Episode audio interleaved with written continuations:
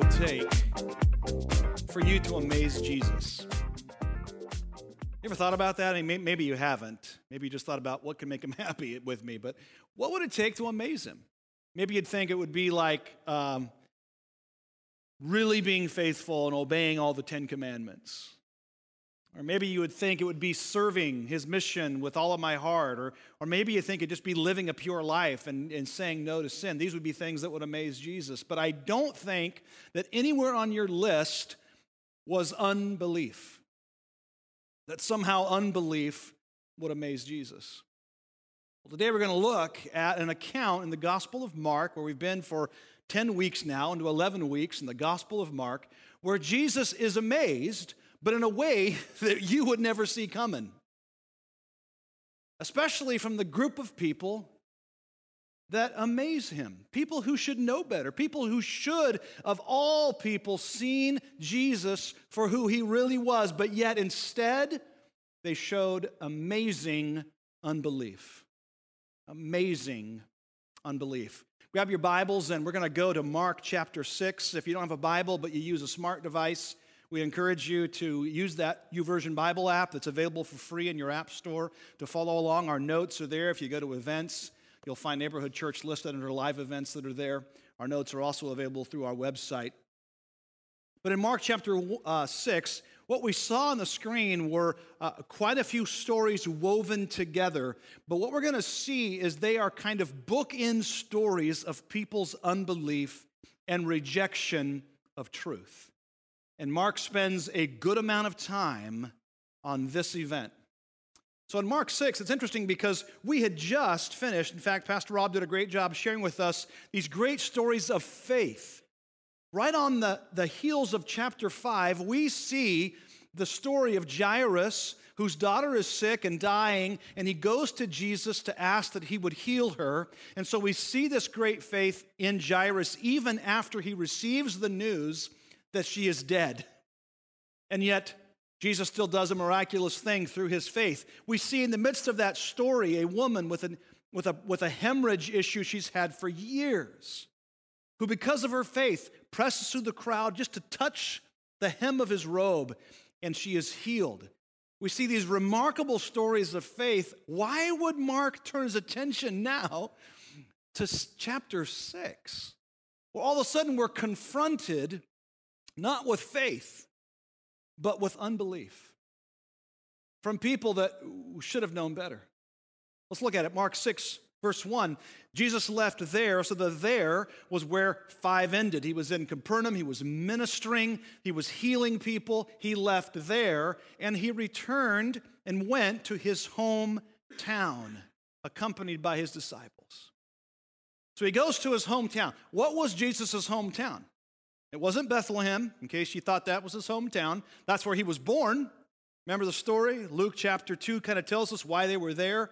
That's where he was born because Joseph, his father, or kind of earthly father figure, was of the house and line of David, and so that's where Jesus was born. They maybe spent a couple years there, but they eventually returned and settled in Nazareth. Nazareth was his hometown. Now, Nazareth was no town of any great significance. In fact, It'd be kind of like one of those towns where if you met somebody from a big city and said, Well, I'm from Nazareth, they would go, Where's that? Or they might even say, Nazareth? Can anything good come from Nazareth? In other words, it kind of, if anything, has a bad reputation. This little community of Nazareth was only about 60 acres worth of land and it was only populated by around 500 people. So it was a small town. And how many of you came from maybe a small town, maybe uh, less than a thousand, right? In a small town, everybody knows everybody. And everybody knows everybody's business, and everybody gets into everybody's business. You know what I'm talking about? And that's exactly the town in which Jesus grew up in. Nazareth, and he goes back to his hometown. Now, he'd been here before, obviously, grew up and lived there. He left from Nazareth to start his ministry. But we see him in, the, in Luke's account, in Luke chapter 4, we see Jesus returning to Nazareth. It's not the same account as Mark records. This was an earlier episode where Jesus went back to his home, back in Nazareth, and he taught in the synagogue. Which was common for him to do when he visited a town, was to attend or to teach. And this particular day in Nazareth, when he taught in the synagogue, he shared from the scroll that was opened, and it was the prophet Isaiah who spoke about the Spirit of the sovereign God is upon me. That's what he was reading that day. And he said to the crowd, This scripture has been fulfilled today in your hearing. In other words, I am the one the scripture is talking about. Well, his fellow Nazarites did not take his message very well. They drove him out of the synagogue, took him to the edge of the city because Nazareth is on kind of a cliff setting, and they were, to, they were about to toss him off the cliff. Welcome home, Jesus. We're going to throw you off the cliff. He escapes unharmed, the Bible records in Luke. And my question is, why in the world would Jesus go back to Nazareth again, right? I mean, it's like if I was taken to the edge of town to be thrown off a cliff, would I be in a hurry to go back? No, I just shake the dust from my sandals and say, Good riddance to you fools, I'm leaving. But here we see Jesus coming back to his hometown. Well, it goes on, verse 2 that when the Sabbath came, he began to teach in the synagogue. Now, why would he be invited to teach? Last time they threw him out of town. Well, Every man could that was a Jew could attend synagogue, and it wasn't like one guy talking head always preached. There were often guest teachers, or even among the group, the men would speak and share scripture and encourage one another. So he was there, so he began to speak on this particular day in the synagogue. And we see that an important thing about Jesus coming back to Nazareth, and it was this that because of his love and his grace, that Jesus is willing to give Nazareth a second chance and is willing to give us a second chance. I mean, I would have written him off, right? So would have you. But he goes back, he preaches. Why? Because he is burdened for his fellow citizens. He's burdened for his community. Why? Because a lot of these folks are actually his relatives.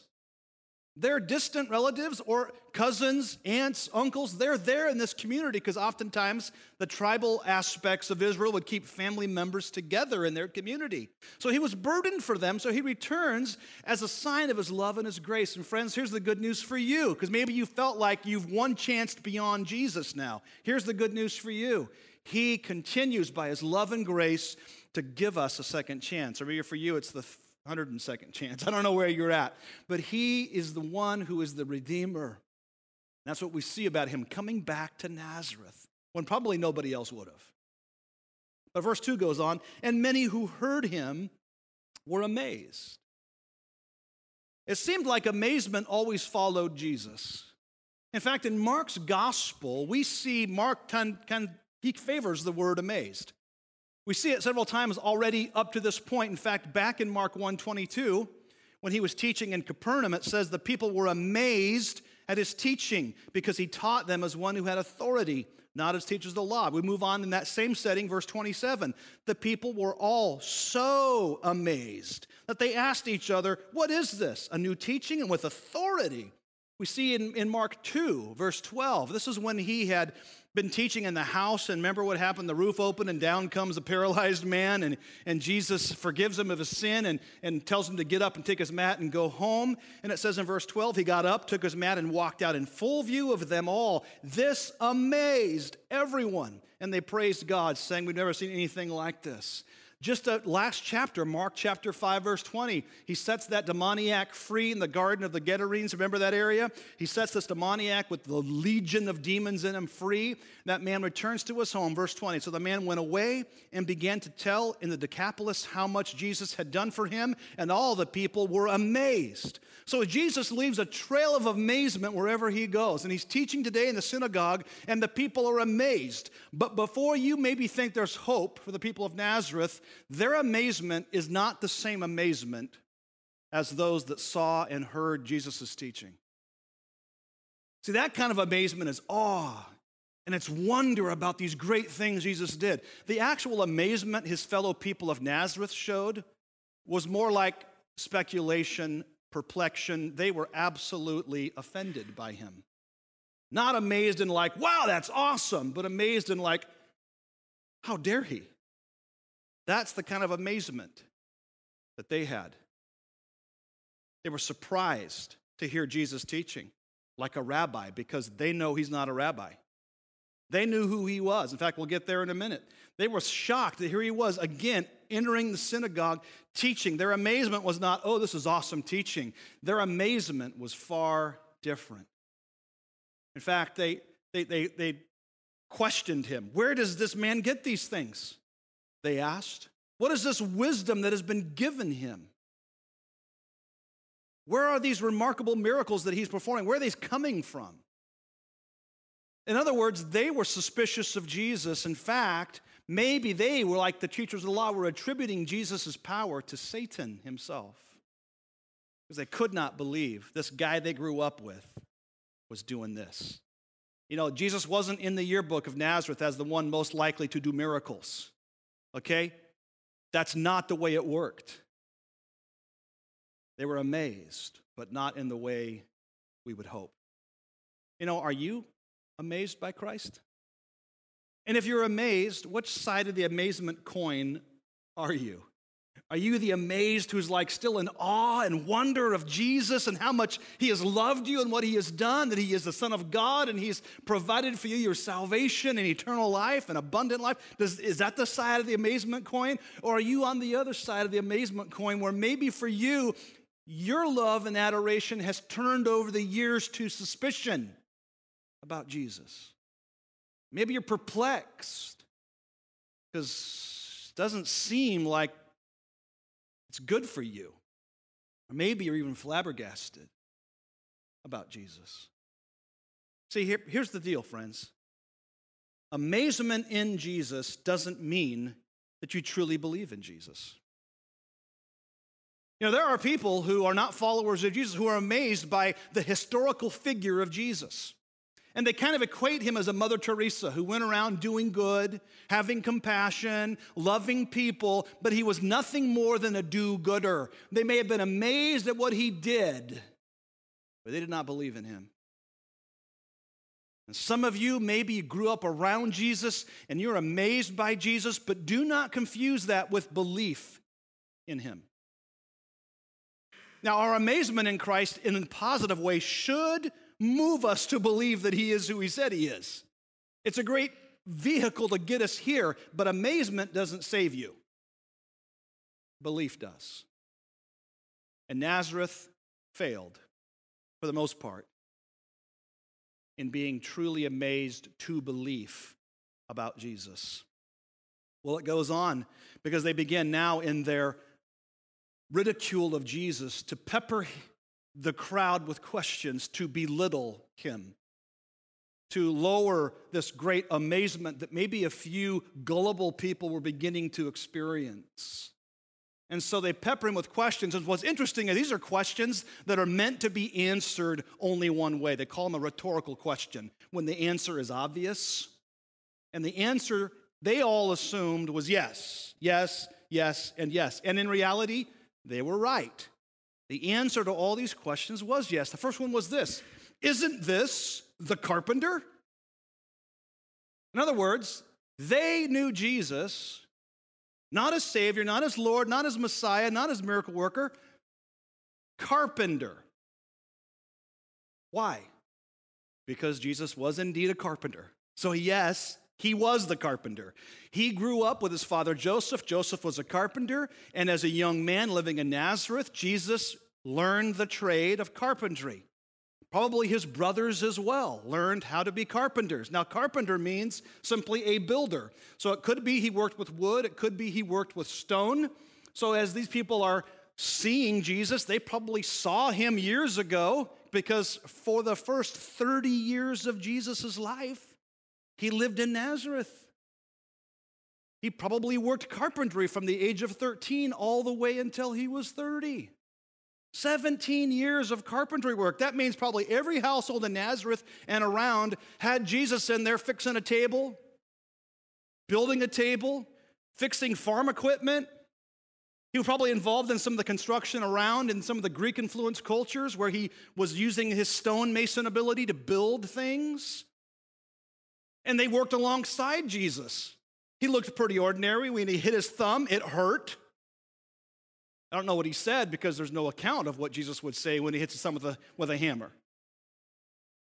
I probably know he didn't say his own name. Okay, I can probably guarantee you that. But but they're looking at him, working with him, going, he's, an, he's ordinary. We know this guy. Familiarity bred contempt for them. All he was was the carpenter. In fact, Jesus, why don't you go out, of the synagogue right now and go fix my table? That's who he is. Ordinary. You're just a common carpenter like us. In fact, carpenters were not a high, high held position, they were menial laborers. He was a carpenter pretending to be a rabbi, like he had some kind of authority when all this guy could do was swing a hammer. That's all he was. He wore a tool belt. He grunted, like Tim the Tool Man. That's all he was carpenter. Next question Isn't this Mary's son? Some translations say son of Mary. Now, lest we think that somehow Scripture is elevating Mary this is actually a derogatory statement leveled at Mary and Jesus because you never called a man the son of the mother's name. You never did. Culturally, you're always the son of your father's name.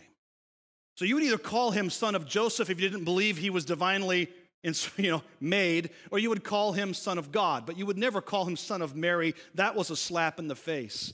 It was as though they were saying, because we know, we know how Jesus was born, right? Mary and Joseph, he's not the product of Mary and Joseph. He's a product of God, but there was a whole lot of scandal around the birth of Jesus because they thought there was some hanky panky between maybe Joseph and Mary before marriage. And so, what he is, is a baby born out of wedlock. There's a name for those I won't use in the church setting. But when he says that this is the son of Mary, he was basically saying he is a son of, uh, and you fill in the blank. Carpenter, and now a son of a whore. Wow, this hurts. Where he's where they're going, how they viewed. That means that even Almost 30, well, yeah, definitely 30 years later, the scandal around Jesus' birth is still alive in Nazareth. It's still a hotbed of gossip about this baby born out of marriage.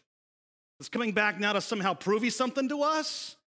He's nothing but a carpenter, born of a woman who did not keep herself pure to marriage. Now, if you were Jesus, how would you be thinking about these people right now, right? What would you feel about them? How could you stand and watch yourself become accused and your mother, who was absolutely pure? How do you handle that? And it goes on. And the brothers of James, Joseph, Judas, and Simon, and aren't his sisters here with us? In other words, they're common, ordinary people. We've lived with them, we've seen their stuff, we know their stories. Could you imagine being the brother of Jesus?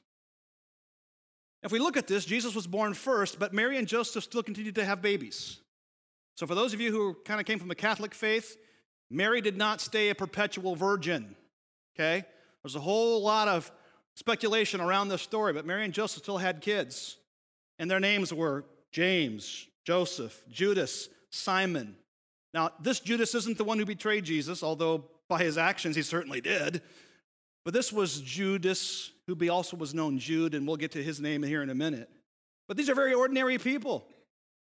Could you imagine the ridicule in home? Because you know what? We, we don't know much about Jesus' brothers, but we do know this none of them believed that he was who he said he was. In fact, they came to rescue Jesus once because they thought he was insane, out of his mind, when he heard that the people were about to kill Jesus. They came to rescue him. I'm sure, could you imagine growing up with his brothers? Oh, that's Jesus. I think he was actually adopted. He's not one of us. He doesn't look like us. Could you imagine? And here's what that's also if they didn't believe in Jesus, you know what they also didn't believe? The testimony of their own mother. So could you imagine the tension within this family? You might think your family has stuff. You might think your family has drama. Friends, this family was ripe with drama all the way across the relatives who did not believe that Jesus was who he was among his own village people. So he's rejected. You know, that's also interesting. It says that they took offense at him. They took offense at Jesus because of, of, his, of who he was. This word offense is the word we get our English word scandal from. All they could see was a scandal at work. It was scandalous. It was just play. It was nothing, nothing true about who he was. In fact, it's the same word they use, and this is interesting. I, I, this is totally cool. It's the same word they use in the carpentry business when a stone is rejected to be used for construction. It's called a scandalon. It is a rejected stone. I think that's interesting because Psalms talks about the stone that the builders rejected has become the cornerstone. Prophecy saw this moment coming. God allowed Jesus to experience ridicule and rejection, not only among his own people, but the nation of Israel as well, who'd reject him. And Jesus himself used that verse to describe him the stone that was rejected. And I got to ask the question for, for us today Is Jesus a scandalon for you? Are we embarrassed by him in public? Do we have a very private faith? Because I don't want my friends or my or, or my peers or my coworkers to know that I'm a follower of Jesus because I'm afraid of the shame that might come with that, or I'm, I'm afraid of the scandal they might think when they look at me and go, You're a follower of Jesus? Because you kind of act like us. And so you're afraid of the hypocrisy that might come along with that. Jesus is not going to work well with people who are ashamed of him. We see what happens in Nazareth here in a moment. But there are only two responses, friends, to the lordship of Jesus it is either rejection or subjection, but there is no middle ground. You can't come to him kind of 50 50. As Lord, he is either Lord and you are subject to him, or you reject his authority over your life. There's no, there's no middle ground. There's no like, well, I think we're okay. No. Goes on in verse 4 Jesus said to them, A prophet is not without honor except in his own town, among his relatives, and in his own home. He uses a common saying of the day to describe what is happening. He is a prophet, yes, he's a spokesman for God, and he is without honor in his own hometown, among his own relatives. Friends, let me just challenge you with this. You might be the only one in your family that's a follower of Jesus. You might feel rejection because you're choosing to be a Christian among your peers, your coworkers. But don't allow their rejection to, to deter you from the faith. Jesus was rejected. He knows what that feels like. Stay true to him. Follow him, even among the ridicule of your family or friends, because Jesus is worth that. It goes on in verse 5 He could not do any miracles there except lay his hands on a few sick people and heal them. This is just incredible to me. It wasn't that Jesus came home and he was powerless. Okay, he is still a son of God. He is still able to exercise the authority given by God to do miraculous things. But it says that he did not do or could not do any miracles. The reason for that was basically because while he could have done greater miracles, he chose not to because of their unbelief. He was not going to open the bag of tricks and say, Oh, yeah, you think I'm a carpenter? You think I'm a son of a, you think that these are just my brothers and I'm ordinary? Let me show you. He could have opened his bag of tricks and, and did all kinds of things to amaze them, really, really amaze them. He could have become the transfigured Lord right before their eyes and blinded them because of the sheer glory of who he is. But he didn't because he is not going to honor unbelief. He's not going to honor unbelief. And so he doesn't. There were a few, it says, that came to him. And I think these are ones probably who came to them in faith, because when you come to Jesus by faith, friends, he will accept you by faith. So a few came and a few found healing. But that number was so small in comparison to the community of Nazareth. And how sad that was But that was the way it worked. And friends, as a general principle, here's the deal God's power follows faith.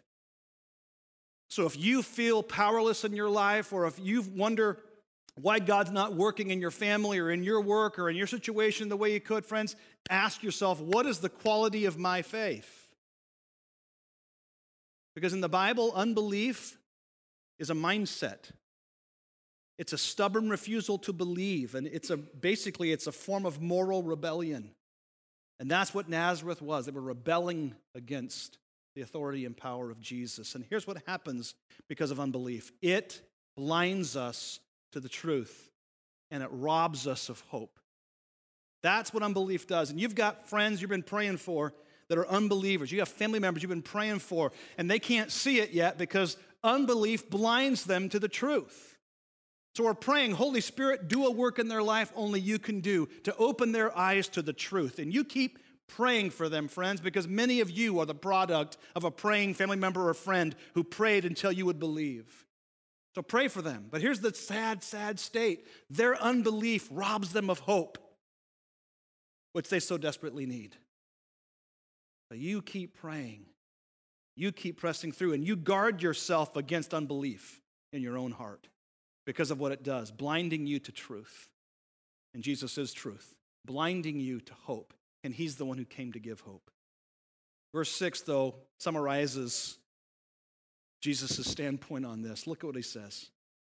It says that he was amazed at their lack of faith. He had been rejected before, remember? Decapolis, he, he went on across the, the sea and he, and he set that demon possessed man free. And the city villagers came to Jesus and said, Leave. We don't see that point where Jesus says, or, or Mark records, and Jesus was amazed by their lack of faith. He's been rejected before. The reason that Jesus is amazed, and by the way, this is the same amazed word we read about in those accounts in Scripture where people were amazed by Jesus. It's the same Greek word that is used amazed. And there's only a couple of times in Scripture that Jesus is amazed. One of those is when a centurion comes to Jesus. That means a Roman, a pagan, comes to Jesus because his servant is sick. And he says, Jesus, I'm asking you to heal my servant. Jesus says, Let's go. He says, No, Jesus, you don't have to go. You just say the word because I'm a man in authority. I know when I, when I say something, my men do it. If you just speak now, he'll be healed. And Jesus was blown away by this man's faith. In fact, it says in the account in Matthew 8, it says that when Jesus heard this, he was amazed. And he said to those following him, Truly I tell you, I have not found anyone in Israel with such great faith. Wow, what a great story. I want to be that centurion. That's who I want to be. That's the size of the amazement coin I want to show. The other time Jesus is amazed is right here in Mark chapter 6, where he is amazed, blown away by their lack of faith. Friends, here's, here's the truth Jesus is still amazed by faith. Still is. Which kind of faith are you going to amaze him with? Unbelief or belief? How do you want to amaze Jesus? What do you want him to see in you that he goes, Whoa, I can't believe that? How are you going to respond to that kind of a question of how you might want to amaze Jesus? Well, it goes on that then Jesus went out around teaching from village to village, which means he left Nazareth. And friends, we never see him return. We never see him return. Now, the good news is his brothers, by the way, who didn't believe in Jesus, actually do believe him. Acts talks about it. After he's dead and resurrected, his brothers believe in him. And so they believe in him. They become part of the church. In fact, James, his brother, becomes the leader of the Jerusalem church, dies a martyr's death because of what he believes about Jesus, he's also the one who writes the book of James. It's in the New Testament. Judas is called Jude. He also becomes a, a believer in his brother. That sounds kind of weird, but a believer that Jesus, his brother, is who he said he was. He, he's the one who writes the book of Jude, more than likely. So the great news there is that people do in Nazareth do end up believing. We hope that maybe they would believe the testimony of his brothers now.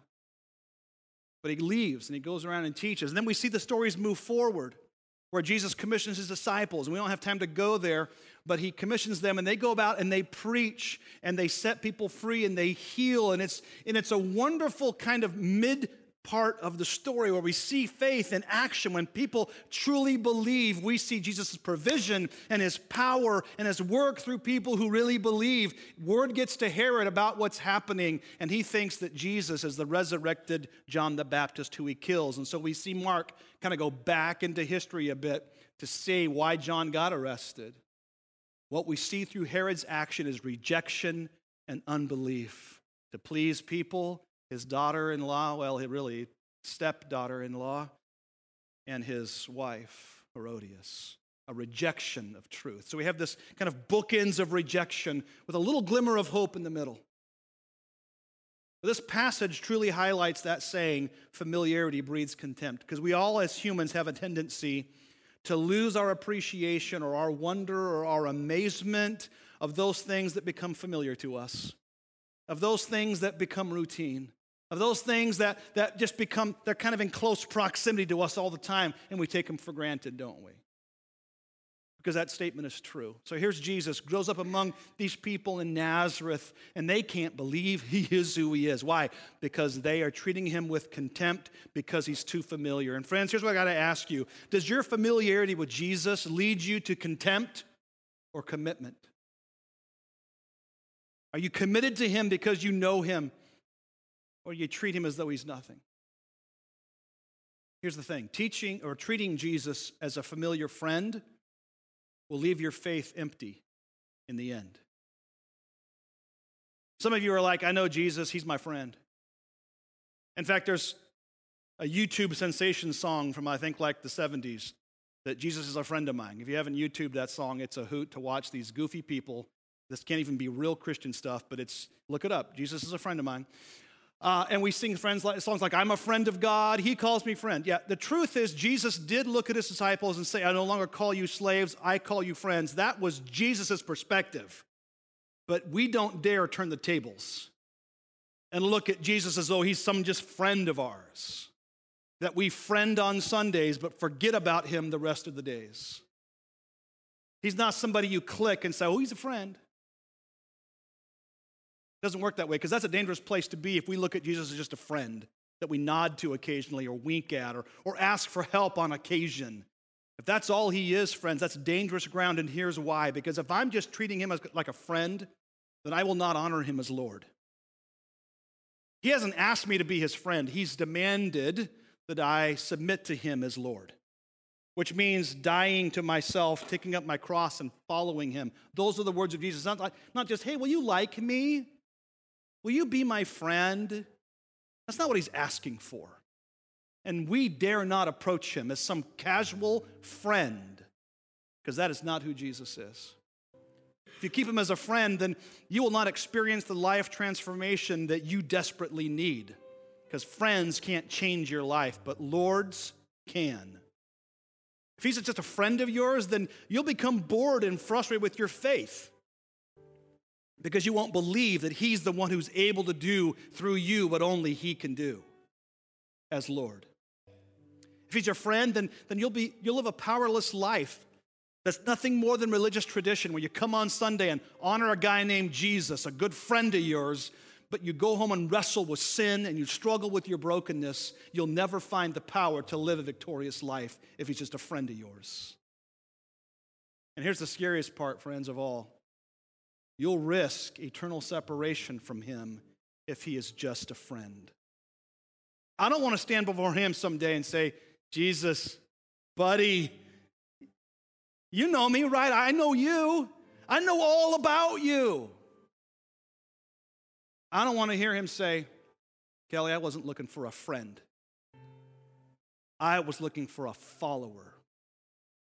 Not a casual friend who, who leans on me when it's hard or comes to me on one day of the week as though it's like my day to be friends. It's friend day with Jesus. Let's go.